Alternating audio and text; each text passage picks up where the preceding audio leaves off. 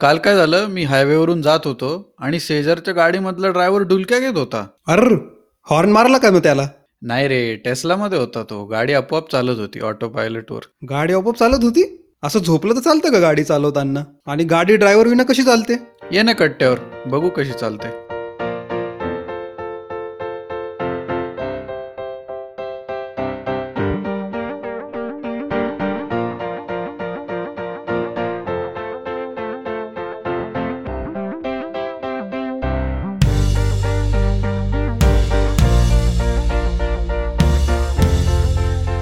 Hello hello hello technical मित्रमंडळामध्ये तुमचं सर्वांचं स्वागत आहे. मी तुमचा होस्ट अक्षय बोरसे आणि माझ्याबरोबर आहे टेक्निकल मित्रमंडळाचा सहसंस्थापक परितोष वाळवेकर.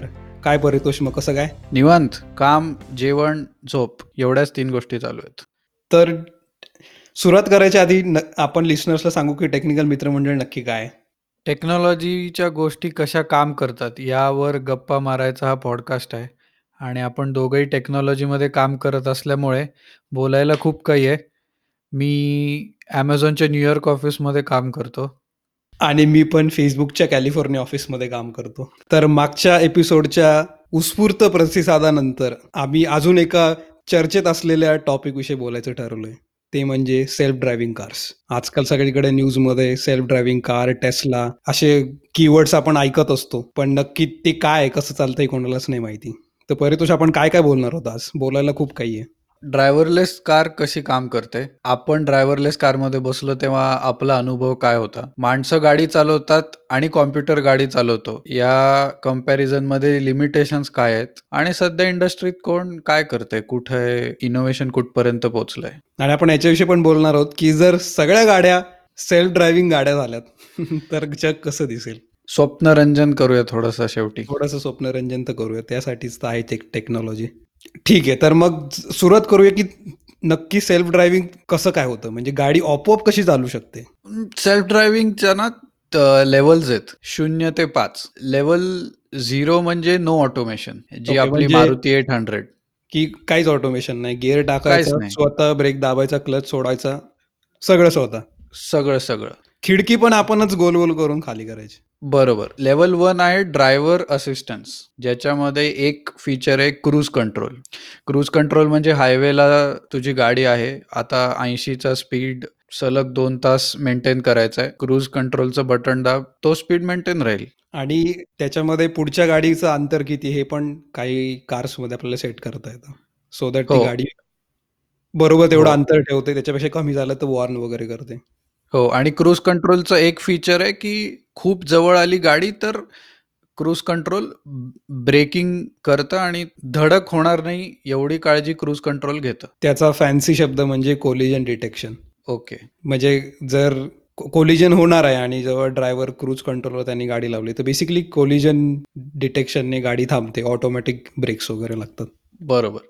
त्यानंतर येते level two partial automation level two मध्ये गाडीमध्ये जो कॉम्प्युटर आहे तो स्टिअरिंग आणि ब्रेकिंग हे दोन्ही कंट्रोल करू शकतो.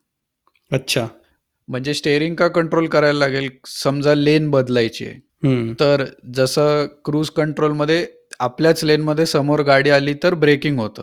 पण पार्शियल ऑटोमेशनमध्ये आपल्यासमोर गाडी असेल तर गाडी शेजारच्या लेनमध्ये स्टिअर होऊन परत पुढे त्याच स्पीडला चालू राहते. Level two automation General Motors करत आहे सध्या. आणि टेस्लाही आणि टेस्ला पण. लेवल थ्री आहे कंडिशनल ऑटोमेशन लेवल थ्री मध्ये एक ऍडिशन अशी आहे की ड्रायव्हरचं लक्ष नसेल तरी चालतं. क्रूज कंट्रोल आणि पार्शियल ऑटोमेशनमध्ये ड्रायव्हरचं पूर्ण वेळ लक्ष रस्त्याकडे पाहिजे. कंडिशनल ऑटोमेशनमध्ये लेवल थ्री मध्ये ड्रायव्हरचं लक्ष नसेल तरी चालतं. पण कंडिशनल ऑटोमेशन तीन ते चार सेकंदाची वॉर्निंग देऊन पूर्ण कंट्रोल ड्रायव्हरकडे परत देऊ शकते. अच्छा. ऑडीने ए एटमध्ये हे फीचर डिक्लेअर केलंय की ते लवकरच काढणार आहे. बरोबर म्हणजे तू व्हॉट्सअपवर चॅटिंग करता करता तुझी गाडी चालू राहील. पण असं काही घडलं की त्या गाडीच्या आवाक्या बाहेरची गोष्ट कुठली रस्त्यावर घडली तर ती तीन ते चार सेकंदाच्या नोटीसमध्ये तुला कंट्रोल परत देईल. त्यानंतर येतं level four automation four high automation जे की ऑलमोस्ट माणसं गाडी चालवतात त्या त्या स्तरापर्यंत आलेलं आहे. फक्त ते सगळ्या कंडिशन्समध्ये काम करत नाही. म्हणजे बर्फ पडत असेल, पाऊस पडत असेल, त्या हवामानात ते चालणार नाही. पण इतर सगळ्या केसेसमध्ये पूर्ण ऑटोमेशन चालेल. जणू काही माणूसच गाडी चालवतोय. म्हणजे म्हणजे मध्ये सायकल वगैरे वाला आला किंवा एखादा सिग्नल वरून पळत गेला, सिग्नल त्याचा संपलेला असतानाही, तरी पण ही गाडी हे. ऑटोमेशन हँडल करू शकते. बरोबर. म्हणजे कंडिशनल ऑटोमेशनमध्ये जी 3 सेकंदाच्या, 4 सेकंदाच्या वॉर्निंगमध्ये कंट्रोल परत मिळणार होता, तो हाय ऑटोमेशनमध्ये मिळणार नाही. गाडी सुसज्ज आहे ते सगळं हँडल करायला. त्यानंतर लेव्हल 5 फुल ऑटोमेशन म्हणजे सगळ्या हवामानात चालेल. आयडियल एकदम. म्हणजे माणसाची गरज नाही. बसा गाडीत आणि मजा करा. बरोबर. म्हणजे फुल ऑटोमेशनमध्ये स्टेअरिंग दिलं नाही तरी चालेल. एवढी ती गाडी हुशार आहे. तर ह्या तर झाल्या ले ऑटोमेशनच्या लेवल्स पण इन जनरल गाडी कशी चालू शकते? आपोआप कार कशी चालते? म्हणजे नक्की त्यात काय असतं? कॉम्प्युटर गाडी कशी चालवते हे जर आपल्याला समजून घ्यायचं असेल, तर हे आपण गाडी कशी चालवतो याचे मुद्दे आपण लक्षात घेतले तर त्यातच उत्तर लपलेलं आहे. आपण गाडी चालवताना चारही दिशांना बघतो, की कुठली दुसरी गाडी, माणूस, सायकल. दुसरं गोष्ट आपण ट्रॅफिकचे रूल फॉलो करतो. सिग्नल असेल, स्पीड लिमिट असेल आणि चौथं कुठलाही ऑब्स्टॅकल आला तर आपण ब्रेक करतो. म्हणजे या या सगळ्या गोष्टींमध्ये एक म्हणजे माणसाचं इन्स्टिंक्ट आणि त्याची रिएक्शन बरोबर. हे सगळं इन्व्हॉल्व्ड. तर आपण जे सगळे ऑब्स्टॅकल बघतो ह्याच्यासाठी गाडीला वेगवेगळे सेन्सर्स लावलेत ते ऑब्स्टॅकल डिटेक्ट करायला. तर या सेन्सर्समध्ये 3 टाइप्स आहेत. एक आहे रडार, एक आहे लायडार आणि एक आहे सोनार. तर मी पटकन सांगतो की सेन्सर कसा काम करतो. रडारमध्ये सेन्सर एक रेडिओ वेव्ह सोडतो. ती रेडिओ वेव्ह पुढे जी कुठली गाडी आहे, सायकल आहे, माणूस आहे त्याला धडकून परत सेन्सरकडे येते. सेन्सरला रेडिओ वेव्हचा वेग माहिती आहे आणि सेन्सरला ती वेव्ह सोडल्यानंतर किती वेळाने परत आली हे पण माहिती आहे. बरोबर. समजा वेव्हचा वेग आहे 10 मीटर प्रति सेकंद आणि वेव्ह 10 सेकंदात परत आली. याचा अर्थ वेव्हने 100 मीटरचं अंतर पार केलं. पण ते राउंड ट्रिप अंतर होतं. त्यामुळे पुढे जी व्यक्ती उभी आहे ती 50 मीटरवर आहे. हं. रडारचं गणित आहे. सगळे. सेन्सर्स याच गणितावर काम करतात. रडार रेडिओ वेव्हजवर काम करतं. लायडर लाइट वेव्हजवर म्हणजे लेझरवर काम करतं आणि सोनार साउंड वेव्हजवर काम करतं. या तिन्हीचं वेगवेगळी खासियत आहे. म्हणजे रडार खूप मोठे ऑब्जेक्ट्स डिटेक्ट करू शकतं. छोटे ऑब्जेक्ट डिटेक्ट नाही करू शकत. पण लायडार ते करतं. लायडार छोट्यातलं छोटं ऑब्जेक्ट डिटेक्ट करू शकतं. म्हणजे अगदी तुझ्या रस्त्यावर कुठे पारका दगड असेल तो पण लायडार डिटेक्ट करेल. पण रडार बर्फात किंवा पावसात जास्त इफेक्टिव्ह तेवढ्याच इफेक्टिव्हली चालतं. लायडार नाही चालत. कारण पावसाचे थेंब, बर्फाचे कण किंवा धुकं ह्याच्यामुळे लाईटला अडथळा निर्माण होतो. जे तू बघू शकतो धुक्यात तुला दिवा दिसत नाही पण आवाज ऐकू येतो. हं. हा फरक आहे. आणि. सोनार हा व्हेरिफिकेशनसाठी वापरला जातो, की रडार आणि लायडार हे ह्यांचे जे सेन्सिंग रिझल्ट्स आहेत, ते हं. साधारण बरोबर आहेत का नाही याचा अंदाज घेण्यासाठी सोनार वापरतात. तर हां. हे 3 सेन्सर्स एकत्र वापरून तुझ्या गाडीच्या चहूबाजूचा एक नकाशा तयार होतो, की 10 मीटरवर सायकल आहे, 2 मीटरवर गाडी आहे, मागे 5 मीटरवर ट्रक आहे, उजव्या बाजूला 3 मीटरवर एक छोटा मुलगा सायकलीवर आहे. हा नकाशा तयार झाल्यावर आता गाडीचा कॉम्प्युटर अशा परिस्थितीत आहे, की तो निर्णय घेऊ शकतो, की पुढे चालवायची गाडी का ब्रेक घ्यायचा का मागे घ्यायची. हं. पण याच्यामध्ये एक पण एक गोष्ट अजून अ, मिस झाली ती म्हणजे या सगळ्या वेव्हजमुळे तुला अंतर कळतं. तुला बेसिकली तुला तुझ्या गाडीची पोझिशनिंग कळते, की तुझी गाडी या र किती रुंदीचा रस्ता आहे, त्याच्यासाठी तुला जी-पी-एस लागतं कळायला. तुझी गाडी कुठे आहे, तुझ्या गाडीच्या किती डिस्टन्सवर कुठले-कुठले ऑब्जेक्ट्स आहेत. पण याच्यामध्ये. अजून एक पार्ट आहे तो म्हणजे की जर एखाद्या ठिकाणी स्टॉप साइन आहे, तर त्या स्टॉप साइनचं बोर्डचं अंतर कळेल या 3 सेन्सर्सनी. पण त्या स्टॉप साइनवर ते स्टॉप लिहिलंय याच्यासाठी तुला कॅमेरेज लागतात. आणि मग एआयचे मॉडेल्स वगैरे बरोबर. तो चौथा किंवा तो ॲडिशनल फीचर की इमेज रिकॉग्निशन म्हणजे समोरच्या चिन्हावर काय लिहिलंय, की समजा तुला पुण्याहून मुंबईला जायचंय, जाताना खोपोली एक्झिट घ्यायचा आहे. तर समोरच्या बोर्डवर खोपोली लिहिलंय हे कळायला पण एक वेगळी सिस्टम पाहिजे. आणि त्यासाठी ह्या कार्समध्ये कॅमेरेज पण असतात. बरोबर. तर मला वाटतं से सेन्सर्स तुझ्या पूर्ण आजूबाजूच्या ज्याला क्लोज व्हिसिनिटी म्हणतात, त्यातल्या हं. गोष्टी ओळखण्यासाठी सेन्सर्स. तू कुठून निघालायस आणि तुला कुठे जायचंय आणि त्याच्यामध्ये तुला कुठे वळायचंय आणि कुठला हायवे घ्यायचा ह्याच्यासाठी जी-पी-एस. रस्त्यावरचे बोर्ड हे सगळं वाचायला कॅमेरा आणि त्या कॅमेराचं अजून एक फीचर आहे. माणसांनी केलेले हातवारे ओळखण्याचं. कारण प्रत्येक ठिकाणी सिग्नलच्या ऐवजी पोलिसही असू शकतो. बरोबर. म्हणजे जर त्याने हात दिलाय आणि तो तुम्हाला गाडी थांबवायला लावतोय बरोबर. आणि जर तो परत जायला सांगतोय, तर यातला फरक पण कळाला पाहिजे. तेच स्किल व नंतर ह्यालाही वापरता येतं, की माझ्या समोरची गाडी आहे, त्याचा इंडिकेटर खराब झालाय. ड्रायव्हरनी खिडकीतनं हात बाहेर काढून सिग्नल दिला, की मी उजवीकडे वळणार आहे का डावीकडे. तर हँड जेस्चर्स समजून घेणं हे सुद्धा एक गरजेचं स्किल आहे. हं. नक्कीच. अजून एक खूप महत्त्वाची गोष्ट सेल्फ ड्रायव्हिंग कार्समध्ये जी आहे, की त्यातला कॉम्प्युटर हा सतत जे समोर होत असतं, गाडी चालू असताना, ते सगळं रेकॉर्ड करतो आणि स सर्व्हर थ्रू इतर ज्या सेल्फ ड्राईव्ह कार आहेत, त्यांना पण ती इन्फॉर्मेशन रिले करत असतो. याचा फायदा असा, की समजा तू पुण्याहून मुंबईला चाललायस आणि हायवेवर डायव्हर्जन आहे. तर जी-पी-एसवर पुण्याहून मुंबईला येणाऱ्या तुझ्या मागच्या सगळ्या गाड्यांना ती इन्फॉर्मेशन मिळेल, की इथे डायव्हर्जन आहे आणि त्या बऱ्याच आधी त्यांची लेन ॲडजस्ट करून घेतील. नाहीतर सध्या काय होतं, डायव्हर्शनच्या इथे आल्या, की 3ची 1 लेन होते, सगळी गर्दी होते आणि मग चक्का जाम. तर अशा छोट्या-छोट्या गोष्टींमुळे कॉम्प्युटर गाडी चालवताना खूप फायदे होऊ शकतात. हं. आणि ब बऱ्याच ठिकाणी असे काही स्पेशल स्पॉट्स असतात, जिथे एखाद्या सिग्नलवर खूप गर्दी आहे किंवा तिथे खूप यू टर्न वगैरे घेतात लोकं. तर अशा ठिकाणी जर काही ॲक्सिडेंट होत आहेत किंवा गाडी खूप वेळ थांबतीये, तर हा डेटा पण वेगळ्या अ, कलेक्ट करून त्याच्यानुसार बाकीच्या गाड्यांचे पण डिसिजन्स चेंज होऊ शकतात. बरोबर. तुमच्या सेल्फ ड्रायव्हिंग कारला माहिती असेल, की हे जे डायव्हर्जन आहे, हे खूप रिस्की आहे. तर मे बी तुझी सेल्फ ड्रायव्हिंग कार ही 5 किलोमीटर पर अवर स्लो चालेल आणि सेफ साईड चालवेल. बरोबर. आता हे सगळं पटकन एका उदाहरणात सांगायचं झालं तर एक सेल्फ ड्रायव्हिंग कार रस्त्याने चालली आहे. समोर ट्रॅफिक सिग्नल दिसला.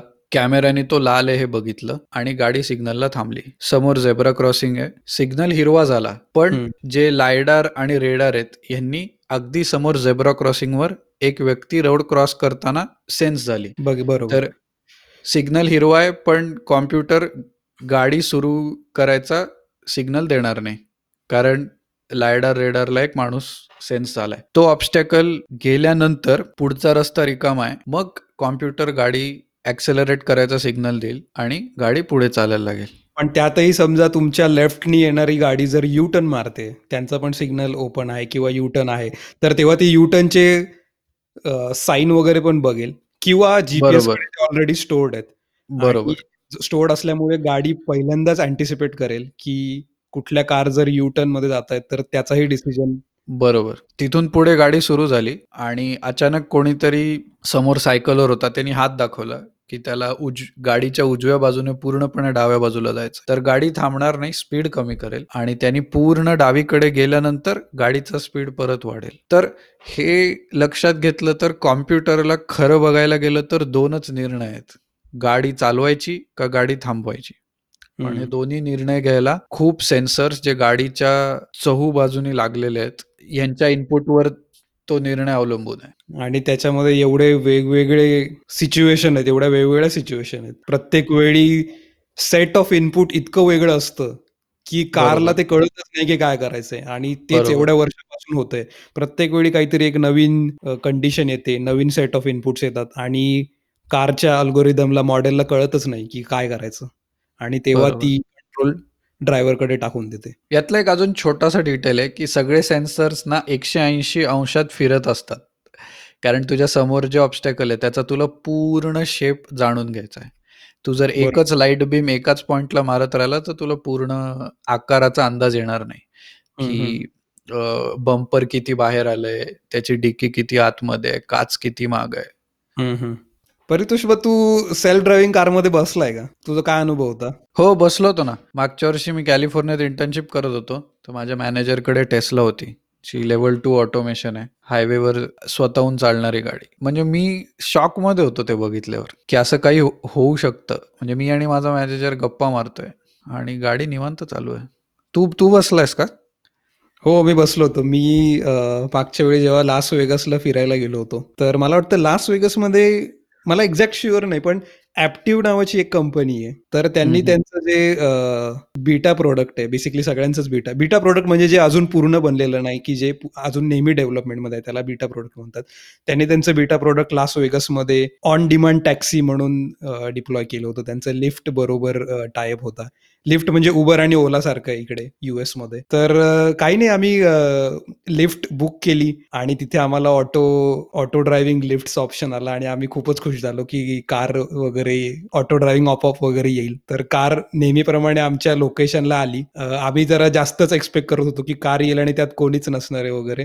पण त्यात दोन माणसं बसलेले होते. एक ड्रायव्हर होता आणि त्याच्या बाजूला त्यांचा इंजिनियर होता. मग आम्ही कारमध्ये बसलो तेव्हा त्यांनी आम्हाला स्क्रीनवर सगळं दाखवलं, की ऍक्च्युअल कारला कसं काय दिसतं. तर जेव्हा आम्ही सिग्नलला थांबलो होतो तेव्हा प्रत्येक माणूस तो डिटेक्ट करत होता. त्यानंतर सिग्नलचे लाईट्स वगैरे तो डिटेक्ट करत होता. झेब्रा क्रॉसिंग डिटेक्ट करत होता. कार चालल्या तर तो डिटेक्ट करत होता आणि त्यानुसार त्यांनी बरोबर आमच्या डेस्टिनेशनपर्यंत आम्हाला विदाऊट ड्रायव्हरची एनी हेल्प आम्हाला बरोबर त्यांनी सोडलं. तर तो खूपच अमेझिंग एक्सपिरियन्स होता. मी खूप जास्त शॉक्ड होतो आणि आम्ही खूप घाबरलो पण होतो. भारी, भारी. खरं पाहायला गेलं तर सेल्फ ड्रायव्हिंग कारसाठी वेगस बेस्ट जागा आहे. रात्रभर मोकार दारू पी आणि दुसऱ्या दिवशी गाडीत झोप आणि घरी. हां, म्हणजे मी मी जेव्हा कारमध्ये बसलो तेव्हा माझा एक्सपिरियन्स खूपच अमेझिंग आणि सरप्रायझिंग होता. पण जेव्हा त्या इंजिनियरने आम्हाला दाखवलं, की स्क्रीनवर कारला काय दिसतंय सगळ्या सेन्सर्सने तेव्हा कारला बरंच काही दिसत होतं आणि ह्युमनला ते बघून असं वाटतं, की ओके कारने या गोष्टींना रिॲक्ट केलं पाहिजे. पण कार सगळ्या गोष्टींना रिॲक्ट नव्हती करत. तर मला असं वाटतं, की सेल्फ ड्रायव्हिंग कार खूप मस्त असलं तरी पण त्याचे खूप जास्त लिमिटेशन्स आहेत. बरोबर आहे. एक मला त्यात लिमिटेशन असं वाटतं, की रस्त्यावर सगळ्या सेल्फ ड्रायव्हिंग कार नाही आहेत. 1% असतील, 2% असतील आज आणि उरलेले 98% सगळी माणसं आहेत आणि जेवढी माणसं तेवढ्या प्रवृत्ती. त्यामुळे कोणीही कुठलंही डिसिजन घेऊ शकतं. त्याच्यामध्ये युनिफॉर्मिटी नाहीये. बरोबर. म्हणून सेल्फ ड्राईव्ह कार मा माणूस नसल्यामुळे समोरच्या माणसाचं डिसिजन तेवढं पटकन पिकअप करून त्यानुसार स्वतःचे निर्णय बदलणं हे थोडंसं अवघड आहे. जर सगळ्या गाड्या सेल्फ ड्राईव्ह असल्या तर खूप स्मूथली होईल हे सगळं. नक्कीच. पण मला त्यात अजून एक लिमिटेशन वाटतं सेल्फ ड्रायव्हिंग कारचं.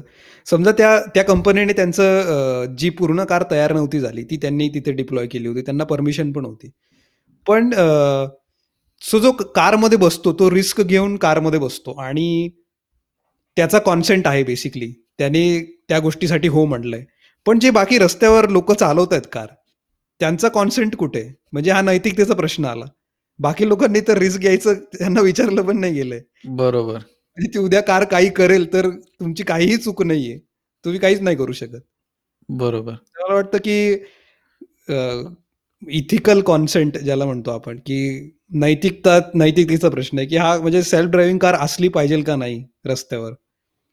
आणि. जर त्याला खूप तुम्हाला डेव्हलप करायचंय, तर तुम्हाला कधी ना कधी तुमचं अर्धवट तयार झालेलं प्रॉडक्ट रस्त्यावर टाकावंच लागेल. तुम्ही असं नाही म्हणू शकत, की आम्ही पूर्ण वेळ टेस्ट करणार एका वेअरहाऊसमध्ये आणि आम्ही डायरेक्ट रस्त्यावर काढणार आणि कोणालाच काही होणार नाही. तर. त्या मिडल स्टेटमध्ये नेहमी प्रॉब्लेम राहील. बरोबर. अजून एक लिमिटेशन मी Teslaमध्ये बसलेलो असताना बघितलं ते म्हणजे फ्लायओव्हरवर चढताना. चढ संपल्यानंतर पुढे किती गाड्या आहेत हे कधी गाडीला दिसतच नाही. त्यामुळं Tesla पूर्ण रस्ता रिकामा आहे असा समजून त्या स्पीडने चढ चढते आणि चढानंतर जर ट्रॅफिक जॅम असला, तर 3 सेकंदात सडन ब्रेक करते. हां, म्हणजे अ, म्हणजे चढ आहे आणि चढचा जो पीक आहे, तिथपर्यंत Teslaला वाटतं, की की पूर्ण रस्ता रिकामा आहे. पूर्ण रस्ता रिकामा आहे. कारण खाली दिसायचं काही बरोबर. हेच नाही आणि अ, लायडार, रडार कुठलीही सिस्टम डिटेक्ट नाही करू शकत. त्याचं ॲक्चुअली एक खूप चांगलं चित्र होतं, की गाडी चढावर असताना जो लायडार किंवा रडारचा बीम जातो, हं. तो चढ संपल्यावर तेवढ्या अंशात वाकून सरळ नाही होत. हं, तो तसाच वर आकाशाकडे जातो. हं. त्यामुळे त्याला पुढची गाडी कळत नाही. हा एक मी स्वतः अनुभवलेलं लिमिटेशन आहे. बापरे! फारच भयानक. फाटली असेल एकदम. अरे! असा झटका बसला म्हणजे काय 2 सेकंद काही कळालंच नाही काय झालं. आणि मला वाटतं, की सेल्फ ड्रायव्हिंग हे तुझ्या रोड सायन्सवर पण फार डिपेंडंट आहे. म्हणजे जर एखाद्या रोडवर लिहिलंय, की पुढे शाळा आहे आणि तुम्ही स्लो जा. जर त्या बोर्डच्या बोर्डनुसार जर रिॲक्शन येणार असेल कारची आणि तो बोर्ड नसला तर काहीच नाही होऊ शकत. बरोबर. लेन मार्किंग बोर्ड हे सगळे खूप खूप जास्त महत्त्वाचे फॅक्टर आहेत सेल्फ ड्रायव्हिंगमध्ये युनिफॉर्मिटी रोड इन्फ्रास्ट्रक्चरची असेल तर आणि तरच सेल्फ ड्रायव्हिंग काम करेल. आणि अ, मला असं वाटतं काही नॅचरल गोष्टी पण आहेत ज्या कधीच मानू कम्प्युटर अँटिसिपेट नाही करू शकत. ज्या की ह्युमन बॉडी करते कारण obviously human sorry human mind करतो. ह्युमन माइंड एवढा स्ट्रॉंग आहे की अनकॉन्शियसली तू बरेच डिसिजन घेतो. जसं की तुझं गाडी चालवता चालवता तुझ्या समोरून एक पक्षी गेला. तर तू फक्त म्हणतो अरे पक्षी गेला. आणि तू काहीच नाही करत. किती जवळून गेला तरी. किंवा तू ते डिसिजन घेतो की ठीक आहे पक्षाचा जीव गेला तरी चालेल पण मी गाडी आता थांबवू शकत नाही. तर हे कम्प्युटर कसं करेल? कम्प्युटर पूर्णच गाडी थांबवून टाकेल. कारण कम्प्युटरला माहीत नाही की तू नक्की पक्षीच आहे का कोणी काही फेकलंय का खूप साऱ्या वस्तू माझ्याकडे कोणी फेकतंय. तर मी काय करायचं? बरोबर. म्हणजे समजा कोणी केळाचं साल फेकलं आणि पक्षी असेल तर थोडंसं अवघड आहे. म्हणजे आयडियल वर्ल्डमध्ये होईल पण पण सध्या तरी जवळजवळ ते लिमिटेशनच आहे. कारण समजा तू एकदम चांगली सिस्टम जरी बनवली तर मी एक रोबोट असणारा पक्षी उडवेल आणि तुझी गाडी पूर्ण थांबवून टाकेल. हा म्हणजे उदाहरण द्यायचं झालं तर तसं होऊ शकतं. पण त्याच्यात दुसऱ्या बऱ्याच आर्ग्युमेंट आहेत की इमेज रेकग्निशन मधनं सगळे कॉम्प्युटर शिकून शिकून शेवटी एवढं तर ओळखतीलच की काय पक्षी आणि काय नाही. पण तरी पक्षी किती जवळ आहे तो किती स्पीडनी उडतोय त्यामुळे तो निघून जाईल आणि आपल्याला धडकणार नाही. हा जो फ्रॅक्शन ऑफ अ सेकंडमध्ये अंदाज बांधायची माणसाच्या मेंदूची कॅपॅसिटी आहे. ती कॉम्प्युटरमध्ये उतरवणं अ, बरंच अवघड आहे. हा म्हणजे समोरून कुत्रं जात आहे तर त्या कुत्र्याला वाचवायचं का नाही वाचवायचं? हा. हे हे डिसिजन घेणं फारच बरोबर. त्यामुळे रस्त्यावरचं मार्किंग व्यवस्थित पाहिजे. रस्त्यावर जितके अनवॉन्टेड गोष्टी कमी तेवढं सेल्फ ड्राईव्ह सक्सेसफुल म्हणून भारतासारख्या देशात सेल्फ ड्रायव्हिंग सक्सेसफुल होणं खूप अवघड आहे. आणि पाश्चात्य देशात सक्सेसफुल होऊ शकतं. कारण मी तरी कधी रस्त्यावर गाय बैल कुत्र असं बघितलं नाही. तो अनवॉन्टेड ऑब्जेक्ट आहे. कॉम सेल्फ ड्राईव्हच्या दृष्टीने. आणि अ, अजून एक मला सांग. रस्त्यात गाय आली. सेल्फ ड्राईव्ह गाडी थांबणार आहे का? मला खिडकीतनं हात बाहेर करून गाईला नमस्कार करायचा. नाही शक्य. नाही. तेव्हा तुला गाडीचं कंट्रोल घ्यावं लागेल आणि मग सेल्फ ड्रायव्हिंगचा काही उपयोग नाही. बरोबर. अच्छा. म्हणजे इंडियन इंडियन व्हर्जनमध्ये अं, गाईचं फीचर येऊ शकतं. टेस्ला इंडियात आली तर टेस्लाची इंडिया गाईसाठी थांबेल. थांबलंच पाहिजे. म्हणजे हा लिमिटेशन्स पण खूप आहेत आणि आपण जसे ऑटो ऑटो ड्रायव्हिंगचे लेवल्स पण पाहिले. तर सध्या मार्केटमध्ये बेस्ट काय? म्हणजे सध्या प्रॅक्टिकली कुठल्या लेवलचं ऑटोमेशन मार्केटमध्ये अवेलेबल आहे? लेवल टू टेस्लाचं ऑटो पायलट लेवल टू आहे. जनरल मोटर्सचं सुपर क्रूज हे पण लेवल टू आहे. लेवल टू आहे. लेवल टू म्हणजे हायवेवर कार आपोआप लेन चेंज करणार स्पीडनुसार आपोआप चालणार तुम्हाला बरोबर. काही करायची गरज नाही. स्टेअरिंग अँड ब्रेकिंग दोन्हीची कॅपॅसिटी हो. पण हे फक्त हायवेला हे अं, फक्त residential हायवेला किंवा जिथे सिग्नल आहे तिथे नाही. नाही. आणि लेवल थ्री ऑडी एट देते पण ऑडी एट अफोर्डेबलमध्ये येत नाहीये. त्याला वेळही लागेल मला वाटतं अजूनही. अफोर्डेबिलिटी मध्ये आणि प्रॅक्टिकलिटी मध्ये टेस्ला आणि जनरल मोटर्सचं सुपर क्रूज कॅडिलॅक नावाची जी कंपनी आहे त्यांचं ते सुपर क्रूज फीचर आहे. सुपर क्रूजमध्ये जर तुझे डोळे बंद झाले तर तुझ्या स्टेअरिंग व्हीलवर का तिथे कुठेतरी कॅमेरेज आहेत जे बेसिकली डिटेक्ट करतात. तू झोपू नाही शकत म्हणजे. आणि तुला कार तुला लगेच जाग करेल. करेल. काहीतरी बीप वगैरे करून. आणि ते दोन्ही टेस्ला ऑटो पायलट आणि सुपर क्रूजमध्ये अनप्रेसिडेंटेड काय झालं तर थ्री सेकंड वॉर्निंगमध्ये जोरात अलार्म वाजून तुला कंट्रोल घ्यावा लागतो. तिथून पुढे ऍक्सेलरेटर ब्रेक स्टेअरिंग पूर्ण कंट्रोल तुझ्याकडे. ते ते एकदा माझ्या बरोबर झालं होतं. जेव्हा पहिल्यांदा झालं तेव्हा काहीच कळालं नाही आणि कार हळू हळू हळू हळू डिवायडरला टच होणार होते आणि फार वाट लागली होती. माझा एक मित्र झोपेत होता जेव्हा हे अलार्म वाजले आणि तो इतका दचकला. त्याला वाटलं की संपलं आता आता विषय ही संपला. धडकते गाडी धडकतीये. हम्म. तर अजून कुठले बाकी टेस्ला आणि जनरल मोटर्स तर अजून कुठले अजून प्लेयर्स आहेत मार्केटमध्ये? का हे दोनच प्लेयर फक्त ऑटो ड्रायव्हिंग नाही करत? खूप साऱ्या कंपनी खूप खूप करतायत. या दोन अशा आहेत की तू आज विकत घेऊ शकतोस. पण बाकी गुगलची वेमो आहे.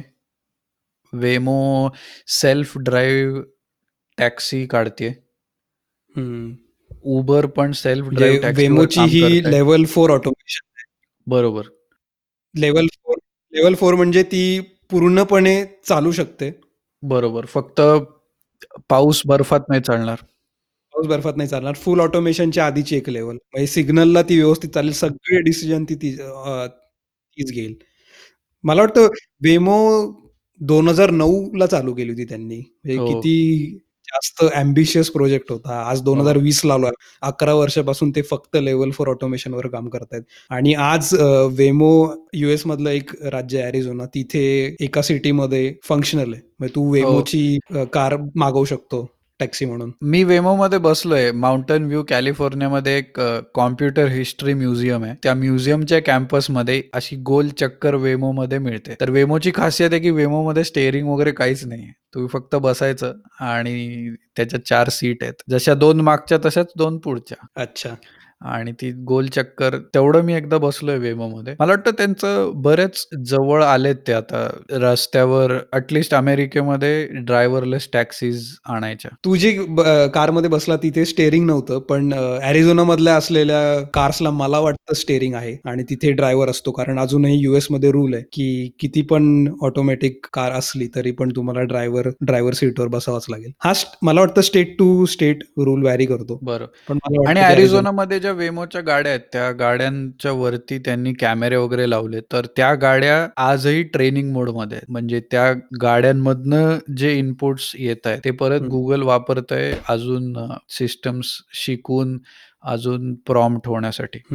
उबरचं अजून काहीच माहीत नाही वेमोला कॉम्पिटिशन आहे आणि मोस्टली ते आउट ऑफ कंपल्शन करतायत असा माझा अंदाज आहे कारण जर वेमो टॅक्सी आली तर उबरचा विषय हा. खोल आहे संपला विषय. कोणी उबर मागवणारच नाही. बरोबर. आणि अ, जसं उबर करते तसं लिफ्ट पण करते. जसं आपल्याकडे उबर आणि ओला आहे इंडियामध्ये तसं इकडे उबर आणि लिफ्ट आहे. लिफ्ट एक वेगळी कंपनी आहे जी उबरला कॉम्पिटिशन देत असते. त्यामुळे आउट ऑफ कंपल्शन म्हणून लिफ्ट पण अ, त्यांना त्याच्यावर काम करणं करते. भागच आहे कारण त्यांचं जे सगळं बिझनेस मॉडेल आहे की कमी गाड्या असतील तर आम्ही सर्ज लावू. हा. तिप्पट चौपट फी घेऊ. एकदा गुगलच्या वेमोच्या ड्रायव्हरलेस कार आल्यानंतर अवेलेबिलिटी इश्यू राहणार नाही. सर्ज हा प्रॉब्लेम राहणार नाही. रात्री दोन वाजताही दोन मिनिटात कॅब मिळेल. संध्याकाळी सहा वाजताही दोन मिनिटात मिळेल. त्यामुळे उबर आणि लिफ्टला करणं भाग येते अजून एक कंपनी आहे जी जिला खूपच फंडिंग आहे. म्हणजे फंडिंग डिस्कस करायचं कारण आहे की या रिसर्चसाठी खूपच पैसा लागतो. ती म्हणजे ऑरोरा अमेझॉनची तिला फंडिंग आहे. आणि त्यांची खासियत आहे की त्यांचं युनिव्हर्सल व्हेकल डिझाईन आहे. बेसिकली त्या त्यांना अशी सिस्टम बनवायची आहे जी कुठल्याही शेपच्या कारला ट्रकला चालू शकते. तर त्यांचा खूपच फ्युचरिस्टिक प्रोजेक्ट आहे. बेसिकली असं नाही करायचं की मला फक्त सिडानला किंवा एखाद्या छोट्या कारलाच ही सिस्टम लागू शकते. हीच सिस्टम एक ट्रक पण वापरू शकते किंवा maybe auto rickshaw we never know. Auto रिक्षाला पण चालू शकते. ऑटो रिक्षा कट मारेल का? हा त्याच्यासाठी जरा अजून फंडिंग लागेल अमेझॉनकडून. ह्याच्यावर नाही आठवलं ज्या ई कॉमर्स कंपनीज आहेत त्या आजही वेअरहाऊसमध्ये रोबोट्स किंवा सेल्फ ड्राईव्ह कार्ट वापरतात की वेअरहाऊस मधनं रॅक मधनं बॉक्स उचलून ट्रक पर्यंत आणायचं काम हे रोबोट्सच करतात अ, ह्याचं कारण परत तेच जे आपण बोललो युनिफॉर्मिटी रॅक्स कुठे आहेत. माहिती आहेत रस्ते. कसे आहेत माहिती आहे अनवॉन्टेड काही येणार नाही मध्ये आणि महत्वाचं म्हणजे सगळे रोबोट आहेत. सगळे रोबोट आहेत. कोणीच माणूस नाहीये तिथे कार्ट चालवणार. आणि त्याहून पुढे सगळे रोबोट एकाच कंपनीने बनवले आणि सगळ्यांचे डिसिजन एकच बरोबर. असं नाही की वेमोची कार आणि टेस्लाची कार दोघांना एकमेकाचं काहीच माहीत नाही आणि दोन्हींनी काहीतरी वेगळं बरोबर. त्यामुळे प्रत्येक रोबोटला माहितीये इतर सर्व रोबोट काय करतायत. म्हणजे एक छोटंसं डायव्हर्जन घेतो पण ऑटोमेटेड कार्स किंवा व्हेकल हे नेहमी फ्लीट ऑटोमेशनमध्ये खूप वापरतात. की तुला एकच गोष्ट खूप वेळा करायची आणि तुझ्याकडे खूप जास्त स्केल आहे. फॉर एक्झाम्पल अमेझॉनचे बॉक्सेस हलवायचे आहेत वेअरहाऊसमध्ये तर तू वापरू शकतो. डेटा सेंटरमध्ये तुला सर्व्हर्स हलवायचे तर तू वापरू शकतो. तर फ्लीट ऑटोमेशनमध्ये ड्रायव्हरलेस व्हेकलचा खूप यूज होतो पण रिअल लाईफमध्ये आता आपण हळूहळू बघतोय. अजून एक रिअल लाईफ एक्झाम्पल खूप भारी आहे की जनरली ट्रक ट्रेलर सिस्टीम अशी असते की समोर ट्रक असतो आणि त्याला मागे एक ट्रेलर अटॅच केलेला असतो. जो ट्रेलर तू काढू शकतोस. अ, तर एक ट्रक इंजिन आणि त्याला एक ट्रेलर आणि त्याच्यामागे तीन ते चार ट्रेलर जे फक्त त्या ट्रकला फॉलो करतायत. अशा सेल्फ ड्रायव्हिंगचे काही स्टार्टअप्स अमेरिकेत आहेत. वाव. तर एकच ड्रायव्हर एकच ट्रक चालू राहील त्याच्यामागे फक्त तीन ते चार कंटेनर त्याला टेलगेट करत राहतील. अच्छा. म्हणजे ट्रेन सारखं. ट्रेनला जसे चार पाच दहा डबे असतात फक्त डबे कनेक्टेड नाहीयेत ते फॉलो करतायत टेलगेट करतायत. आणि तो ट्रकवाला जिथे जाईल त्यानुसार ते मागचे डबे जातील. तर हे खूप इंटरेस्टिंग हायब्रिड ऍप्लिकेशन आहे की हम्म. तुला पाच किंवा सहा माणसांच्या ऐवजी एका ट्रक ड्रायव्हरमध्ये तू काम केलं सो मॅन पॉवर रिड्यूस होतीये ऑटोमेटेड ट्रक मधून अ, मला आठवलं की अ, कुठल्या मूवीमध्ये ऑटोमेटेड ट्रक दाखवलेत? वोल्वरिन च्या मूवीमध्ये ऑटोमेटेड ट्रक आहेत मला वाटतं. ओके नाईस आणि अजून एक इंडियन कंपनी आहे अति मोटर्स का? अटी मोटर्स मला प्रोनाऊन्सिएशन माहीत नाही. ए टी आय तर ते ड्रायव्हरलेस कार बनवत आहेत पण त्यांची driverless car only works in a gated community अच्छा. तुझा कॅम्पस असेल फॅक्टरीचा. कॅम्पस असेल जिथे रस्ते आणि हे सगळं एकदम प्रॉपर आहे तिथे काम करते आणि त्याचा फाउंडर खूप दहावीत शाळा सोडली त्याने तीन फाउंडर आहेत त्यातला एकाचं नाव आहे साद नासेर आणि. त्याला मी दोन हजार सतराला बँगलोरमध्ये भेटलो होतो. एका कॉन्फरन्समध्ये तेव्हा हम्म. तो सोळा वर्षाचा होता अच्छा आणि सगळे अ, दोन दोन अडीच अडीच वर्ष मा- माझ्यासारखे इंजिनियर ज्यांना खूप वाटत होतं एक्सपिरियन्स आहे ते सगळे त्याच्या भोवती त्याला एवढे प्रश्न विचारत होते आणि तो अफलातून आहे तो मुलगा. नाईस अजून एक कंपनी आहे झुक्स नावाची. तर बाकी सगळ्या कंपन्यांमध्ये आणि या कंपनीमध्ये हा डिफर डिफरन्स आहे की बाकी सगळ्या कंपनीज ज्या ऑलरेडी कार आहेत त्या कारमध्ये चेंजेस करून त्या कारला ऑटो ऑटो ड्रायव्हिंग बनवायचं ट्राय करतात पण ही झुक्स जी कंपनी आहे ती पहिल्यापासूनच ड्रायव्हरलेस कार डिझाईन करते म्हणजे मॅन्युफॅक्चरमध्ये आणि डिझाईन डिसिजन्स असे आहेत का ही कार ऑपोआप. चालणार आहे त्यामुळे पहिल्या. म्हणजे फ्रॉम डे झिरो त्यांचं डिझाईन पूर्ण वेगळं आहे म्हणजे त्यांना नॉर्मल कारला ऑटो ऑटो ड्रायव्हिंग कार बनवायचंच नाही. त्यांना ऑटो ड्रायव्हिंग कारच बनवायची. वेगळा अप्रोच आहे. वेगळा अप्रोच आहे. आणि अजून एक दोन स्टार्टअप आहेत. एक घोस्ट आणि दुसरी म्हणजे कॉमा डॉट ए आय तर यांचा अप्रोच असा आहे की आम्ही स्वस्तात स्वस्त किटने जुन्या कार्सला ऑटो ड्रायव्हिंगची कॅपॅसिटी द्यायची आम्हाला. म्हणजे त्यांचा अप्रोच मला वाटतं असा आहे की ते डायरेक्ट जिथे आपला मिरर असतो पुढे कारचा तिथे डायरेक्ट कॅमेरा लावतात. आणि कॅमेरा किंवा तुम्ही मोबाईल लावू शकतात. बरं आणि- कॉमा कॉमा ए आय मोबाईलवर काम करतं. हा मोबाईलवर बरोबर. तर म्हणजे फारच अमेझिंग जर. जर हे एवढं म्हणजे इट्स लाईक अ किट किंवा तुम्ही सबस्क्रिप्शन वगैरे विकत घेऊ शकतात. तो कॉमा ए आयमध्ये मी अप्लाय केलं होतं जॉबसाठी अच्छा. आणि माझा इंटरव्ह्यू पण झाला होता. अच्छा. आणि त्यांनी मला पंचेचाळीस मिनिटात माझी लायकी दाखवून दिली की मी किती पाण्यात आहे. असो याच्या खूप कहाण्या आणि वेगळा एपिसोड होऊ शकतो. हो. जॉब ऍप्लिकेशनची शोकगाथा. असो. कधी कधी मी विचार करतो की जर सगळ्या कार रस्त्यावरच्या जर सेल्फ ड्रायव्हिंग कार असल्या तर किती मजा येईल? म्हणजे खूपच मी- जास्त.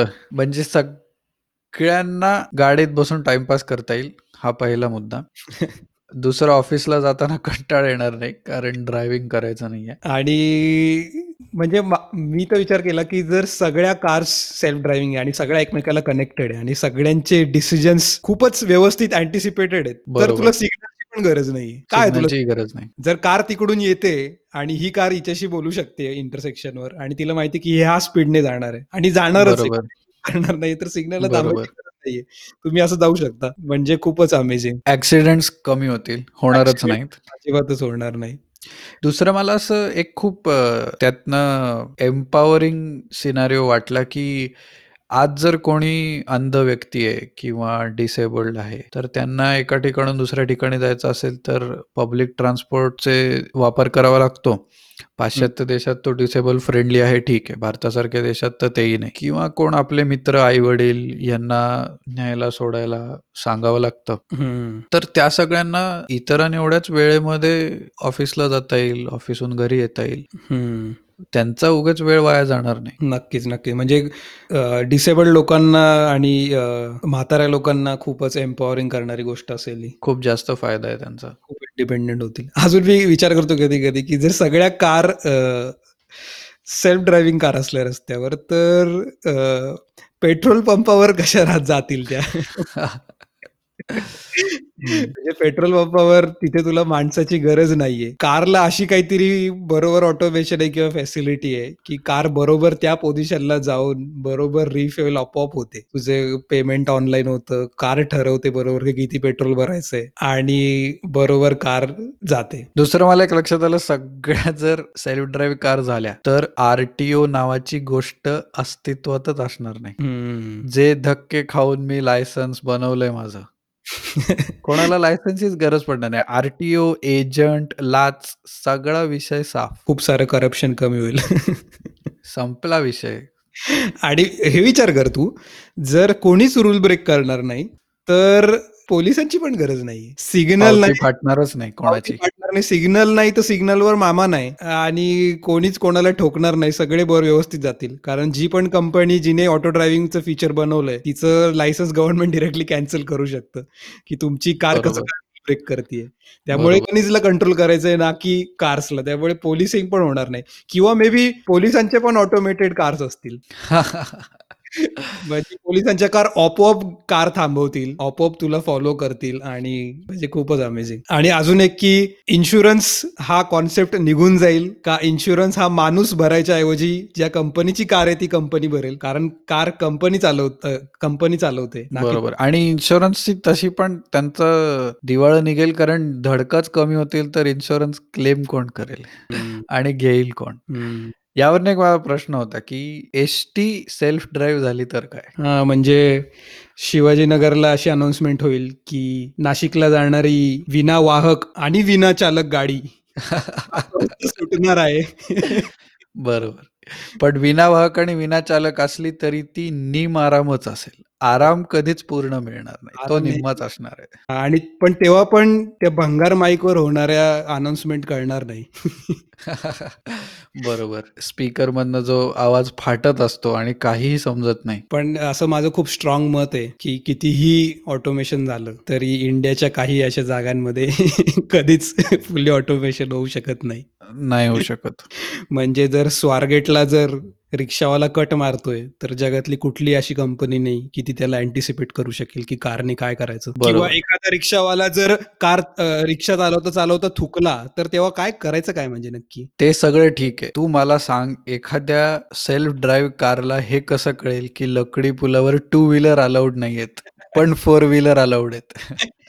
आणि नाही, पण सकाळी रात्री 12 ते सकाळी 7 सकाळी पर्यंत सगळं अलाउड आहे. अलाउड आहेत.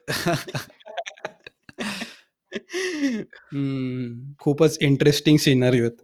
बरोबर. कोणाला न झेपणार आहे. कोणालाही न झेपणार. जे माणसांना झेपत नाहीत ते कॉम्प्युटरला कसे झेपतील? आणि शेवटी जर- माणूसच डिझाइन करतोय ना सगळं. बरोबर आणि जर सिग्नलवर जर आला कोणी भिकारी आणि असं म्हणतोय दे, तर काय करायचं?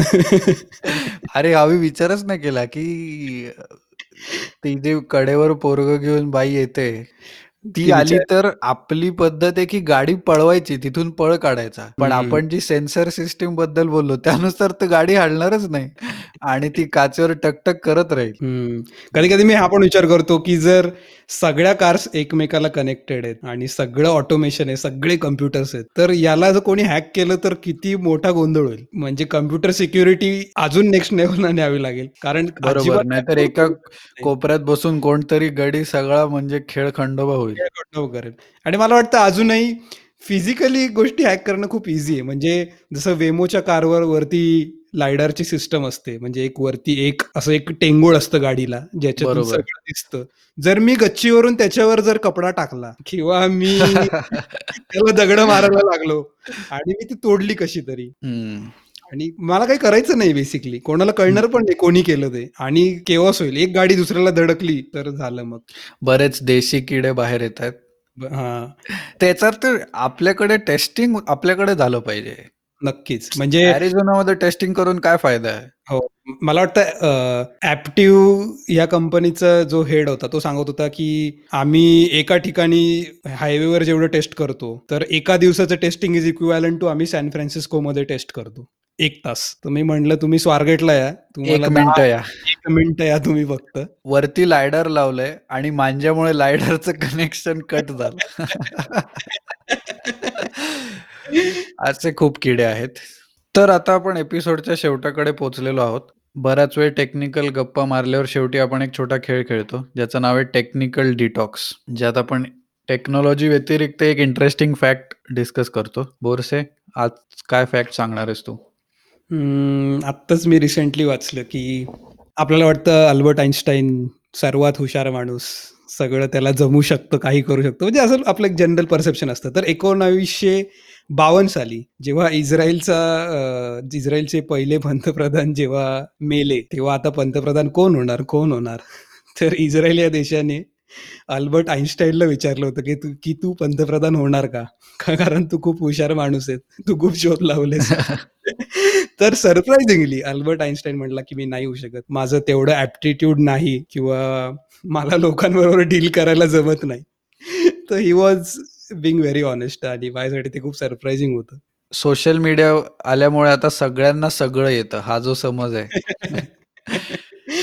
त्यासाठी हे खूप चांगलं उदाहरण आहे. तुझ्याकडे काय यावेळी? मी एक खूप इंटरेस्टिंग व्हिडिओ बघितला की एका चिंपॅन्झीच्या हाताला स्मार्टफोन लागला. अच्छा. आणि त्या स्मार्टफोनवर इंस्टाग्रामचं ॲप ओपन होतं. आणि त्या चिंपांझीनी दोन तीन मिनिटं काहीतरी काहीतरी बोटं फिरवली. आणि त्या. चिंपांझीला लक्षात आलं की वर केल्याने फोटो बदलतो. आणि तो पूर्ण. इंस्टाग्राम फीड बघत बसला. ओ शेट आता याचे दोन निष्कर्ष आहेत. एक तर चिंपॅन्झी खूप हुशार आहे. किंवा सोशल मीडिया वापरणारे माकड आहेत. कुठला निष्कर्ष घ्यायचा आहे ज्याचं त्यांनी आपापलं ठरवावं? म्हणेल दोन्ही निष्कर्ष आहेत. बरोबर चिंपॅन्झी हुशार आहे तर चांगला जास्त चांगला निष्कर्ष आहे. कारण माणसं माकडासारखी वागतात हे तर नवीन नाही तर हा एपिसोड तुम्हाला कसा वाटला हे आम्हाला कॉमेंट्समध्ये कळवा किंवा तुम्ही आम्हाला सोशल मीडियावरही कळवू शकता. माझं ट्विटर हँडल आहे at the rate Paritosh W P A R I T O S H W Borse तुझं सोशल मीडिया हँडल काय आहे? माझा इंस्टाग्राम हँडलर आहे Borse dot here B O R S E dot H E R E तर तुम्ही बोरसेला DM करू शकता मला ट्विट करू शकता की हा एपिसोड तुम्हाला कसा वाटला. तुम्हाला अजून कुठल्या विषयांबद्दल आम्ही गप्पा मारून हव्यात तेही तुम्ही आम्हाला सांगू शकता. आमच्या यूट्यूब चॅनलला सबस्क्राईब करा. तुम्ही जिथूनही पॉडकास्ट ऐकत असाल तिथे आमचा पॉडकास्टला सबस्क्राईब करा. सध्या आम्ही स्पॉटीफाय आणि गुगल या दोन प्लॅटफॉर्मवर पॉडकास्ट अवेलेबल केलेला आहे. तर पुन्हा भेटूया एका नवीन विषयाबरोबर पुढच्या एपिसोडमध्ये आमच्या गप्पा ऐकल्याबद्दल टेक्निकल मित्रमंडळ आभारी आहे. जय हिंद जय महाराष्ट्र.